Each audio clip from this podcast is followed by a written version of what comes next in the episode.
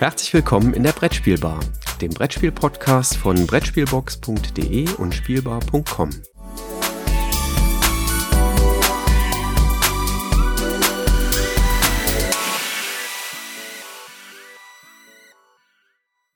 Ja, einen schönen guten Morgen, Christoph. Schön, dich wieder hier in der Brettspielbar zu treffen.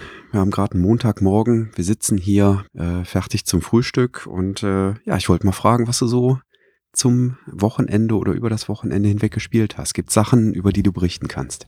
Ja, moin Jürgen. Äh, meine Stimme ist ein bisschen angegriffen. Äh, liegt vielleicht daran, dass äh, mein Sohn, ein kleiner Exkurs, gerade im Handball die Mittelrheinmeisterschaften hatte. Und äh, die Halle war A kalt, B äh, haben wir natürlich die Jungs angefeuert. Deswegen bitte ich äh, zu entschuldigen, wenn meine Stimme ein Stück weit angegriffen ist. Die spannende Frage ist, waren sie sportlich erfolgreich? Ähm, sie hatten sich ja für die acht besten Mannschaften qualifiziert und ähm, cool. sind Sechster geworden dort. Äh, also bei den Besten von Aachen, Köln, Bonn und Oberbergisch. Da ist Gummersbach mit dabei. Naja, ein bisschen nervös waren sie, so dass es am Ende in Anführungszeichen nur der sechste Platz ist, aber es war äh, schon eine tolle Leistung, dass die da überhaupt hingekommen sind. Ja, ist auch super. Finde ich toll. Ja, ja. Also ja, herzlichen war, Glückwunsch. Ja, danke. Ja, aber gespielt habe ich natürlich auch schon ähm, einiges wieder. Ähm, Hadara ist relativ frisch auf dem Markt. Ähm, ich hatte, hatte die Gelegenheit, das zum einen in Nürnberg zu spielen ähm, das Spiel ist ja auf der Spiel doch erschienen, äh, was unsere letzte Folge ja so ein Stück weit äh, begleitet hat.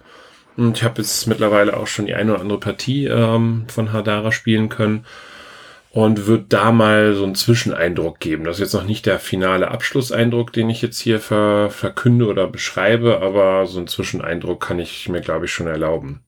Das klingt gut. Ich bin gespannt darauf. Ja, Adara ist ein Spiel, was ich so zwischen Familien- und Kennerspiel einsortieren würde. Wenn ich mich in die Jury hineinversetze, wird dies wahrscheinlich eher im anthrazitfarbenen Bereich äh, sehen. Aber ich glaube auch, dass schon geübte Familienspieler damit klarkämen. Ähm, wir bauen eine Zivilisation. Äh, zumindest ist das so der, der Überbegriff. Autor ist übrigens Benjamin Schwer, von dem auch Crown of Imara jetzt ähm, im Herbst herausgekommen ist. Also wir basteln an der Zivilisation und haben dazu fünf Kartenstapel ähm, zur Verfügung. Ähm, man spielt äh, simultan, das heißt, ähm, jeder hat so ein kleines Tableau vor sich, ähm, wo man eben im Bereich Wohlstand, äh, Militär, Kultur und Ernährung äh, auf einer Leiste nach vorne marschieren muss. Und genau diesen Leisten entsprechend sind Karten äh, in den gleichen Farben äh, zusortiert. Und es gibt noch eine fünfte Farbe, das ist, ich nenne es jetzt mal so ein bisschen Joker, ähm, weil die einmal Sonderfähigkeiten hat, aber eben halt auch alle Farben in irgendeiner Form repräsentiert und unterschiedlich gewichtet. Ich habe auf meinem Tableau ein kleines Symbol und dieses Symbol ist auch in der Mitte dieses ähm, Spielplans angebracht und ähm, wo dieses Symbol ist, ziehe ich mir zwei Karten in der ersten Phase, nehme mir eine davon, die andere lege ich offen ähm, wieder auf den Spielplan zurück, das kommt in der zweiten Phase dran und baue die halt bei mir an. Muss dafür Kosten zahlen, das steht auf der Karte drauf, also wir haben alle Geld ähm, und äh, legt die dementsprechend darunter. Ein schöner Kniff ist dabei, habe ich schon Karten dieser Farbe erworben, dann kostet mich das pro Karte, die ich bereits vor mir liegen habe, ein Geld weniger. Da kann man also auch so ein bisschen gucken und drauf äh, hinspielen. Kann ich zu diesem Zeitpunkt die Karte, keine der beiden Karten leisten oder will ich das nicht, kann ich auch die Karte einfach ablegen und kriege dafür Geld. Mit zunehmender Spieldauer mehr Geld. So, das machen wir alle Reihe um, bis jeder einmal eine dieser fünf Farben für sich ähm, gespielt hat. Dann erfolgt immer, das ist mit einer netten Spielerhilfe auch sehr, sehr gut und anschaulich äh, dargelegt, eine Einkommensphase. Ich kriege also nochmal Geld entsprechend der meiner Wohlstandsleiste. Ich kann dann Kolonien ähm, hineingehen und hier gibt's einmal so, ein, so eine aggressive Kolonie, da beute ich die aus und kriege Geld dafür. Oder aber ich treibe Handel mit denen, muss halt ein bisschen Geld noch investieren und bekomme dann ähm, zusätzliche Punkte auf meiner äh, Wohlstands-, Militär-, ähm, Kultur- oder Ernährungsleiste. Dann kann ich noch Statuen bauen, die mir auch nochmal weitere Fortschritte bringen. Und ähm, dann geht's eigentlich schon in die nächste Phase. Ich hatte ja beschrieben, dass wir Karten, die wir nicht nutzen, ähm, ablegen. Also nicht nutzen heißt nicht für Geld nutzen, sondern wir haben ja, müssen uns immer für zwei, eine der beiden Karten entscheiden, die zweite legen wir ab. Und die liegen jetzt äh, dementsprechend sichtbar aus, also immer die oberste. Und jetzt geht es reihum, also jetzt spielen wir nicht mehr parallel, sondern reihum entscheidet man sich für eine der ausliegenden Karten. Legt sie entweder wieder ab und kriegt Geld dafür, oder aber baut sie bei sich in sein Tableau halt ein, muss dafür dann was bezahlen. Und ähm, das machen wir so lange, bis alle Karten verbraucht sind. Und dann sind wir in der Abrechnung dieser ersten Epoche. Wir spielen in Summe drei Epochen, ähm, wo wir dann dementsprechend wieder Geld bekommen Statuen bauen, Kolonien äh, entwickeln und haben hinterher noch die Möglichkeit, so kleine Medaillen zu erwerben, einmal Silber oder Gold. Die bringen am Ende nochmal Multiplikatoren für die Endabrechnung. Ähm, denn äh, man will jetzt nicht, äh, dass man sich komplett nur auf eine Sache spezialisiert, sondern das Ziel ist halt auch möglichst Sets zu sammeln. Ähm, wenn man die nämlich mit diesen Medaillen multipliziert, bekommt man dann am Ende nochmal zusätzliche Siegpunkte. So, das ganze Thema machen wir jetzt über drei Epochen. Also eine Sache noch vergessen. Am Ende einer jeden Epoche wird noch kontrolliert, ob ich meine Leute auch ernähren kann. Das heißt, ich zähle die Karten, die ich äh, eingebaut habe, durch und vergleiche sie mit meinem Marker. Habe ich mindestens genauso viele oder mehr, passiert nichts. Habe ich weniger, muss ich leider Karten abschmeißen. Das heißt, man muss also auch die ganze Zeit so ein Stück weit gucken, ob die Ernährung halt passt. Das Ganze mache ich über drei Epochen ähm, und nach drei Epochen wird dann halt abgerechnet. Ähm, also und jede dieser einzelnen Epochen verläuft so, wie ich es gerade erklärt habe. Es kommen halt nur neue Karten ins Spiel, die halt teurer werden, besondere Effekte dann noch mehr haben etc. Ja, das Spiel ist, hört sich erstmal auf den ersten Blick so ein bisschen kompliziert an, ist es aber überhaupt nicht. Es ist sehr intuitiv. Wenn man eine Runde gespielt hat, ist man eigentlich super drin ähm, und kann also das ganze Spiel zu dritt oder viert unter 60 Minuten spielen. Also wenn man jetzt nicht allzu sehr grübelt, in der ersten Phase grübelt man ja meistens eh nicht. In der zweiten Phase, wenn die gesamten Karten ausliegen, ist es ein bisschen grübellastiger oder kann dazu neigen. Ähm, aber vom Grundsatz her spielt sich das wahnsinnig flott. Ähm, sehr, sehr, sehr schön zwei Kritikpunkte, die ich vielleicht dran habe, ist zum einen, äh, dass man permanent irgendwo so am Zählen ist. Also ich, man muss permanent nachkontrollieren, wie viele Karten habe ich, reicht die Ernährung oder passt dieses und jenes. Das kann schon mal nerven, wenn man nicht sehr konzentriert dabei ist. Und ich bin mir nicht sicher, also ich habe jetzt, glaube ich, fünf Partien, ja, fünf Partien gespielt. Ich weiß nicht, ob das Spiel wenn man, äh, ich weiß nicht, acht, neun, zehn Partien gespielt hat, noch so viel Neues bringt. Also das Ding schreit eigentlich nach, nach anderen Karten, nach neuen Karten. Ähm, da hat man aber leider, man hat zwar so ein paar äh, besondere von diesen lila Karten hineingepackt, die man dann hinterher austauschen kann, aber da hätte ich mir eigentlich noch gewünscht, dass man noch so einen, so einen Bonusstapel da drin hätte, um dem Spiel nochmal eine, eine andere Wendung zu geben, weil es, es spielt sich halt in Anführungszeichen relativ ähnlich oder relativ gleich. Ich vermute mal, dass Hans zum Glück plant, aus der Nummer was Größeres zu machen, wo man dann halt immer wieder mal was neuere Sachen da reinpackt. Ich hätte es schön gefunden, wenn es von Anfang an gleich dabei gewesen wäre. Und äh, steht zwar Zivilisationsspiel drüber, aber es ist am Ende also das Thema kommt nicht so richtig gut durch. Man hätte da sicherlich auch noch ein bisschen mehr machen können, indem man von mir aus Amerika-spezifisch, also oder, oder kontinentspezifisch irgendwas Besonderes da hineinbringt. Das könnte ich mir vorstellen für mögliche Erweiterungen, die da sind. Ähm, ja, aber ansonsten kann ich das im Moment eigentlich nur empfehlen. Spielt sich wirklich sehr angenehm fluffig. Klingt auf jeden Fall gut. Würdest du denn sagen, der Fokus liegt eher auf äh, Spielern, die gerne grübeln, oder ist das äh, im Fokus eher für diejenigen, die auch so ein bisschen aus dem Bauch heraus spielen?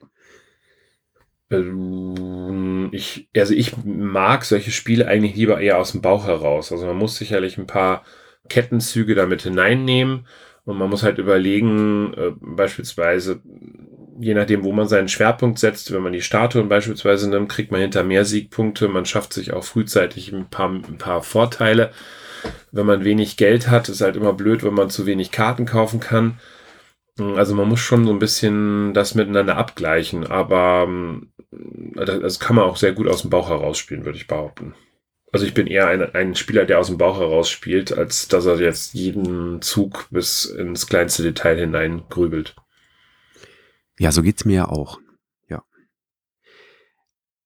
Besteht die Gefahr, dass Grübelspieler das dann äh, extrem in die Länge ziehen oder ist auch mit Grübelspielern das dann in 60 Minuten gemacht? Ich könnte mir vorstellen, wenn da ein oder zwei mit dabei sind, dann kann das auch schon mal 15, 20 Minuten länger dauern. Also insbesondere die zweite Phase der jeweiligen Epoche. Ähm, da hat man dann fünf verschiedene Karten zur Auswahl, nicht die zwei aus der gleichen Farbe, sondern fünf aus verschiedenen äh, Farben dass man da dann eher miteinander abwägt, bräuchte das, bräuchte dieses, jenes, dass das ein Tick länger dauert. Ähm, ansonsten, wenn die Leute so ein bisschen ähnlich gepolt sind oder nur minimals grübeln, dann spielt sich das eigentlich relativ flott. Also ich bleibe weiterhin gespannt. Ich habe es auf jeden Fall hier bei uns im Spielwarenladen mal vorbestellt. Die haben nämlich mittlerweile endlich Asmodee auch äh, im Sortiment und können Asmodee Vertriebssachen reinbekommen. Ja. Stimmt, das ist ja jetzt, also ist ja das erste Spiel, was jetzt äh, mit Hans und Glück und Asmodee läuft. Ne? Also davor wurde ja alles über Schmidt-Spiele ähm, gemacht. Und das ist ja jetzt die, die besondere Neuheit, dass die Vertriebspartnerschaft ja umgeswitcht ist. Stimmt, richtig. Ja, ja genau. Ja, prima. Ja, wir haben äh, auch ein bisschen gespielt in den letzten Tagen. Äh, allerdings im Vorgespräch habe ich gesagt, ah, wir haben alte Spiele gespielt. Äh, und da bin ich selber in Stutzen gekommen, weil das älteste, was wir gespielt haben, war Terraforming Mars. Und das ist ja nun wirklich noch nicht alt, äh, hat aber immer noch richtig gut gefallen. Äh, und ansonsten, wir haben äh, unendlich viel Class gespielt. Äh, wir haben nochmal Karuba rausgeholt äh, und waren weiterhin angetan davon. Ähm, ich habe das mit ein paar Viertklässlern ähm, gespielt und äh, die fanden dieses Entdecken und Wegelegen ähm, auch äh, richtig gut. Die kannten das beide vorher noch nicht. Aber äh, ich finde das teilweise erschreckend, ne? wenn wir über alte Spiele reden, ja. die ja teilweise gerade erst zwei, drei Jahre in Anführungszeichen auf dem Markt sind. Ja, deswegen sage ich das gerade so. Ja, nein, ich bin da, bin da bei meiner Folge, wo ich halt über die Brettspielbox äh, gesprochen habe, ja auch ins Stutzen geraten. Was sind alte Spiele? Also alte Spiele habe ich immer so ein bisschen so, so El Grande oder sowas im Kopf, aber als Blogger hat man so das Gefühl, dass alte Spiele auch schon drei Jahre alt sind oder zwei Jahre alt sind und schon weit, weit weg, oder? Ja, also äh, manchmal beschleicht mich das auch. Und äh, wie macht der Matthias das immer? Der zieht bei den, bei den Preisverleihungen der Jury immer die T-Shirts an mit äh, ehemaligen Nominierten drauf. Ne? Don't forget the nominees, äh, schreibt er dann immer dazu. Finde ich eine gute Sache. Ja, wir haben letzten Samstag auch äh, beim Stichwort Nominierte mit einem befreundeten Pärchen Azul gespielt und die fanden das auch super. Danach habe ich allerdings einen Fehler gemacht. Ähm, ich habe nämlich dann Number 9 auf den Tisch gebracht, äh, was dazu geführt hat, dass wir den restlichen Abend nichts anderes mehr gespielt haben als nur Number 9. Und ich glaube weiterhin, das war wirklich ein Fehler, dass das nicht irgendwo auf irgendeiner der Listen auftaucht. Das ist so ein grandioses Spiel. Das fand die ganze Familie da gut. Also wir haben es nachher mit der Siebenjährigen äh, gespielt und unsere fast Siebenjährige hat dann auch mitgespielt. Das holt alle sofort an den Tisch und alle wollen mitpuzzeln und das ist total super angekommen. Äh, das ist tatsächlich auch ein Spiel, äh, was ich auch immer noch wieder gerne spiele von den alten Spielen und äh, ich kann dir absolut nur beipflichten. Ich hätte es mir eigentlich gewünscht, dass man es damals äh, zumindest auf die Auswahlliste gepackt hätte. Ja. Ähm, weil das Spiel es definitiv verdient hat. Auch wenn man solitär spielt, ähm, macht es echt tierisch viel Spaß. Und das werden wir in zwei Jahren auch über eins vom letzten Jahr sagen, nämlich Menara. Das spielen wir auch weiterhin unheimlich gerne. Und das fehlte mir ja auch letztes Jahr schon auf der Liste. Naja, aber wir haben auch was Neues gespielt, immerhin. Ähm, nämlich dann. Ich bin mal gespannt, welches große Spiel du da rauspackst. nee, für groß war nachher kein Platz mehr. Äh, es war dann halb elf und die Kinder waren immer noch wach. Aber ich fand das ganz toll. Die Kinder haben nämlich dann, also wir haben unten im Esszimmer gespielt bei uns und nicht im Spielezimmer. Und im Esszimmer, da habe ich auch eine Ecke mit den Regalen für die Kinderspiele. Und ich fand das total schön, während wir Erwachsenen mit den älteren Kindern zusammen äh, dann die Familienspiele gespielt haben, haben sich die jüngeren Kinder quasi in unserem Rücken die Kinderspiele äh, aus dem Regal geholt und haben da heiße Öfen gespielt und Hoppa Galoppa gespielt, ohne dass wir da groß was machen durften. Ne? Also die beiden äh, Fünfjährigen Mhm. Die haben da einfach losgelegt und gemacht. Das fand ich also ganz toll.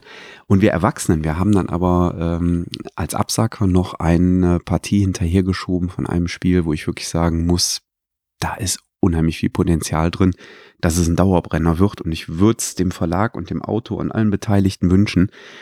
Und ich meine Lama. Lege alle Minuspunkte ab von Rainer Knizia bei Amigo erschienen dieses Jahr ähm, in der Alterskategorie ab acht. Ähm, wir haben riskiert, das auch mal mit den beiden Siebenjährigen zu spielen. Das hat auch gut geklappt. Ähm, das Einzige, wo wir dann mal so einen Hinweis geben mussten, ähm, war, wenn sie dann doch nochmal nachziehen wollten, wo vielleicht die ein oder andere Kartenhand schon fast leer war. Oder in einer Runde, da war der Nachziehstapel fast leer und die Kids wollten dann noch nachziehen. Da haben wir dann so kurz den Hinweis gegeben, ah, denk nochmal drüber nach, möchtest du das jetzt wirklich machen? Was sind die Chancen? Was sind die Risiken? Ähm, das hat dann aber auch ganz gut geklappt.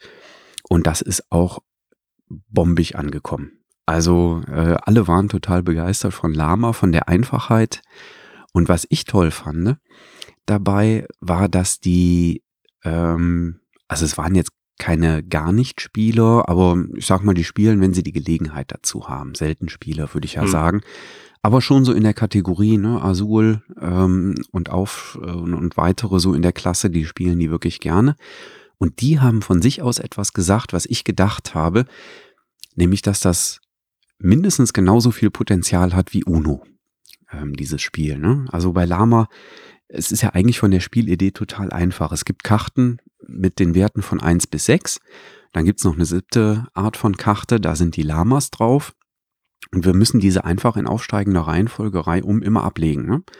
Also ich, hm. wenn da eine Eins liegt, äh, dann kann ich da eine andere Eins oder eine Zwei drauflegen. Wenn da eine Vier liegt, dann kann ich eine andere Vier oder eine Fünf drauflegen. Ähm, geht also immer nur aufwärts. Ne? Parallelen zu The Game werden da immer gezogen.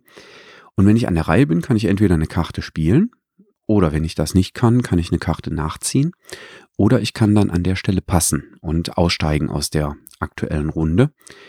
Und dann wird so lange gespielt, bis entweder alle ausgestiegen sind oder bis ähm, einer es geschafft hat, seine Kartenhand tatsächlich leer zu spielen.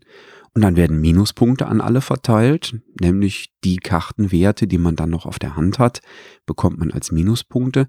Die Lamas sind aber nicht sieben wert, was man ja vielleicht vermuten könnte, sondern eben zehn. Das ist das Besondere an den Lamas. Deswegen sind es Lamas und keine Siebener ähm, da auf den Karten drauf gedruckt. Und dann werden Minuspunkte verteilt. Wobei, wenn man mehrere Vierer hat, dann bekommt man eben vier Minuspunkte, weil immer nur die Gruppe oder die reine Zahl betrachtet wird und nicht jede einzelne Karte. Und das ist grandios angekommen. Super klasse, alle total begeistert. Ähm, wir haben es also mittlerweile in unterschiedlichsten Besetzungen gespielt. Die, die Zweierbesetzung fehlt mir noch. Aber wir haben es schon zu dritt gespielt. Wir haben es schon jetzt bis zu sechs Leuten gespielt und durchweg total klasse. Meine Frau hat spontan, für die war es jetzt die erste Partie, die wir da gespielt haben, spontan gesagt, das nehmen wir auf jeden Fall mit in Urlaub. Das können wir da auch mit den Kindern abends mal locker fluffig runterspielen. Und ähm, ja, also ich bin gespannt, was aus dem Ding noch wird. Also da drücke ich wirklich ausnahmsweise mal dem Verlag die Daumen, dass er damit wirklich einen Dauerbrenner im Programm hat. Also ich würde es natürlich äh, Amigo auch gönnen. Ich muss allerdings leider sagen, ich bin wahrscheinlich einer der wenigen, die, die das Lama jetzt nicht so ganz gebissen hat. ähm, also ich finde es nicht schlecht, äh, es ist sicherlich äh, gut, aber mich hat es persönlich jetzt nicht so völlig geflasht wie ganz, ganz viele, von wo ich äh, eigentlich lese, äh, dass die eigentlich immer hellauf begeistert sind bei dem Spiel. Ähm, ich kann aber auch nicht hundertprozentig sagen, woran es liegt. Also ich spiele immer eine Runde mit, äh, weil es halt super fluffig und leicht ist. Ich fühle mich manchmal ein bisschen gespielt, äh, weil ich dann insbesondere, wenn man bei den letzten beiden ist, hat man eigentlich relativ wenig Entscheidungsmöglichkeiten dann meistens. Aber ich weiß es nicht. Ich kann es nicht hundertprozentig begründen, warum das so ist. Ähm, ich, ich sehe aber auch, dass dann ziemlich viel Emotion am Tisch ist. Und ich glaube, das macht das Spiel wahrscheinlich aus. Ja, also da ist immer Gejöstere und ein Schimpfen. Nein, schon wieder die falsche Karte nachgezogen und ah, es war eine Gaudi. Ja, also das, das erlebe ich auch permanent, ja, ja. Es war wirklich eine Gaudi. Ja, also wirklich ganz toll. Für die paar Euro, die das Spielen bloß kostet, von meiner Seite dringende Kaufempfehlung. Ja, Urlaub, Urlaub hast du eben gesagt. Das äh, nehme ich mal so als Stichwort auf. Ähm, und da ist mir ein Spiel in Nürnberg, also fast äh, praktisch. Ich habe es gesehen, ähm, aber ich habe so vom Material war es nett, aber ich habe nicht weiter drauf geachtet. Ähm, und dann hat der, der Krimi-Master das Spiel äh, nochmal bei sich rausgeholt und war da so angetan von, ähm, dass ich gesagt habe, okay, komm, das musst du jetzt dann doch äh, mal näher angucken und ähm, habe dann mit dem Verlag Kontakt aufgenommen, Jumbo nämlich. Also Jumbo stand für mich jetzt in den letzten Jahren auch nicht für, für besonders große, tolle Spiele. Und die haben das Spiel Overbooked herausgebracht. Und ähm, als ich da die ersten Partien hatte, war ich total angetan von. Ähm, sehr, sehr schönes Spiel, ähm, was man zu zweit bis vier, äh, zwei bis vier Leuten halt spielen kann. Es gibt dabei für vier Spieler nochmal eine unterschiedliche Spielseite. Ähm, und was müssen wir machen? Wir, wir haben also ein, ein ja, Passagiere, die zu uns reinkommen. Das ist sowieso auf so einem Fließband in Anführungszeichen, wo dann immer vier Karten ausliegen. Und ich kann für die, dieses klassische, System, wenn ich die erste Karte nehme, muss ich nichts zahlen. Wenn ich die zweite Karte nehme, muss ich auf die erste Karte lustigerweise Verpflegungsgutscheine auflegen. Also auch sehr thematisch dann gehalten. Äh, bei der dritten Karte dementsprechend auf die ersten beiden Karten Verpflegungsgutscheine legen. Ähm, die Karte nehme ich und auf dieser Karte sind Koffer abgebildet. Und die Koffer passen wiederum äh, zu den gleichfarbigen Passagieren. Und da habe ich ähm, fünf verschiedene Passagiere, äh, was auch sehr nett und thematisch gemacht ist. Ich habe drei Reisegruppen, die immer gerne in großen Mengen zusammensitzen wollen. Das ist so eine Rugby-Truppe, das sind verschiedene Freunde, das sind Rentner, die sich aber eigentlich nur wohlfühlen, wenn sie idealerweise untergleichen sind. Ich habe die Pärchen, die eigentlich am liebsten nur zu zweit sitzen wollen, aber bitte kein weiteres Pärchen daneben an, weil das stört ja nur. Und ich habe Kinder, die eigentlich immer von Erwachsenen umgeben sein wollen, äh, damit sie möglichst dieses Sicherheitsgefühl haben. Und jetzt habe ich diese Karte und ähm, Moment mal, Sicherheitsgefühl? Ich dachte, denen geht es um Aufmerksamkeit. Gerne auch Aufmerksamkeit, also wahrscheinlich beides. Ähm, aber, aber bei Fremden, äh, das sind ja alleinreisende Kinder an der Stelle, äh, geht es wahrscheinlich, glaube ich, eher mehr um das Thema Sicherheit. Ja, okay, da stimme ich dir zu. So, und jetzt habe ich, ähm, je nachdem, ob ich zu viert spiele, habe ich zwei Sitzreihen oder ob ich zu dritt spiele oder zu zweit spiele, habe ich drei Sitzreihen und ich kann immer in den einzelnen Sitzreihen diese Leute unterbringen. Dabei kann ich die Karten drehen, wie ich möchte. Ich darf sie nicht spiegeln und äh, kann dann dementsprechend diese Leute dort unterbringen und muss dann auf meinen Sitzen dann ähm, praktisch diese Passagiere einfügen. Das geht am Anfang auch noch ohne Probleme. Es wird aber mit zunehmender Spieldauer schwieriger, weil ich ja jetzt Vorgaben habe, wo diese Leute sitzen. Oder zumindest eben die Karte zeigt das ab. So, und manchmal passt das nicht, dann muss ich leider einen Passagier auch wieder ausquartieren, was allerdings am Ende Minuspunkte bringt. Und ähm, so füllt sich mein Flugzeug nach und nach. Ähm, ist eine Passagiersorte durch oder alle Karten durch, dann endet das Spiel und wir zählen dann und dann gibt's halt so besondere Siegpunkte für die größte zusammenhängende Gruppe dieser drei Gruppen, die ich eben gesagt habe. Immer wenn ich äh, Kinder von Erwachsenen umringt habe, gibt's halt Punkte. Und wenn ich Liebespaare oder Pärchen nebeneinander gesetzt habe ähm, oder in, in unmittelbarer Nähe äh, zusammengesetzt habe, dann gibt's halt auch nochmal Punkte. Und das spielt sich angenehm locker leicht ähm, und hat dann, wenn man das ein paar Runden gespielt hat, dann nochmal äh, über die Karten nochmal Zusatzfunktionen dabei. Ähm, da muss ich dann beispielsweise, oder kann ich darauf verzichten, beispielsweise mal einen Passagier rauszunehmen und kann den umsetzen. Also es gibt dann halt nochmal so, so, so einen taktischen, strategischen Effekt, wie ich bestimmte Karten dann für mich nutzen kann. Und es gibt halt dann noch hinter besondere Events, die dann halt nochmal so, so einen dritten, eine dritte Wendung in das ganze Spiel hineinnehmen. Ähm, hat mir super gefallen. Ähm, das Spielmaterial ist auch ganz nett.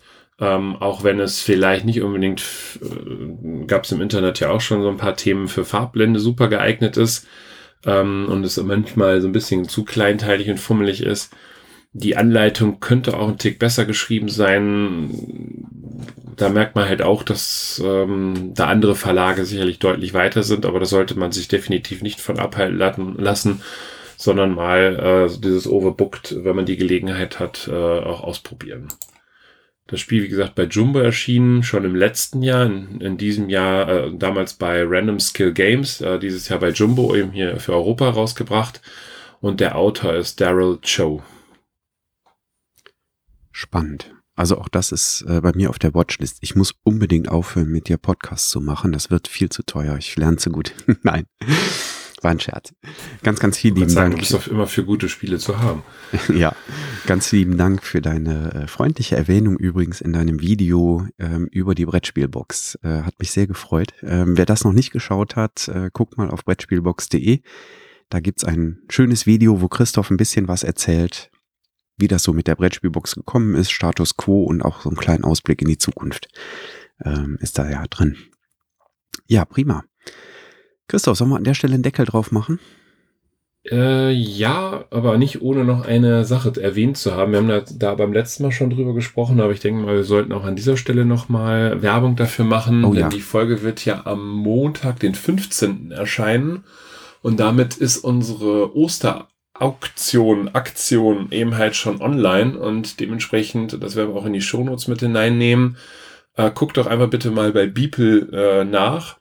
Äh, wir verlosen, äh, nicht verlosen, Entschuldigung, wir, wir äh, versteigern wieder Spiele äh, zugunsten der Kinderkrebshilfe. Ähm, und äh, letztes Jahr haben wir einen ordentlichen Batzen an Geld äh, da zustande bekommen. Und äh, das sind Spiele, die die Blogger von Beeple eben halt an der Stelle spenden. Und ähm, ja, ihr könnt die halt erwerben. Und es wäre halt toll, wenn ihr euch da ebenfalls beteiligt, ähm, um einfach dieser guten Sache da ähm, noch mal ein bisschen mehr ähm, Gewicht zu verleihen.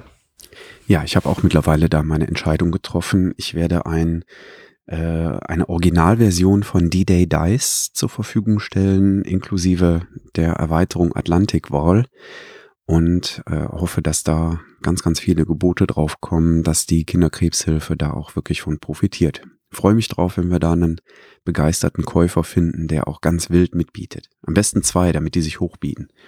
Ja, also ich habe ein dickes Paket von Rising Sun dabei. Das ist das Basisspiel, die Daimo Box, Kami Unbound, Monster Pack, Dynasty Invasion, die Münzen und noch Dynasty Extras, so kleines Ding. Alles äh, original verpackt, also noch nicht bespielt oder auch nicht ausgepöppelt. Ähm, ich weiß, dass da im Internet mittlerweile schon das ein oder andere geboten für wird. Wäre schön, wenn ihr euch dann dementsprechend auch beteiligen würdet. Super. Ja, prima. Dann war's das für den April, oder? Genau, es bleibt uns dann nur noch euch ein paar schöne Ostertage, ein paar ruhige, viel Spielerei äh, zu wünschen. Und wir werden uns dann frisch im Mai wieder hören. Alles klar. Dieses Mal der Mittwoch, Mittwoch, der 1. Mai. Ja, am Feiertag. Trotzdem podcasten wir dann. Ja. Prima. Wir machen alles für unsere Leute möglich. Immer. Immer. Prima, Christoph. Dann wünsche ich dir noch einen äh, wunderbaren, erfolgreichen Montag, beziehungsweise wenn ihr das hört, äh, dann ist das ein. Auch ein Montag. Auch ein Montag. Oh, wir haben, wir haben eine Woche Vorsprung für allen anderen. Hör mal. Genau. Damit gehen wir jetzt an die Börse und kaufen Lama-Aktien. Alles klar. Christoph, bis dahin. Tschüss. Jo, mach's gut. Ciao.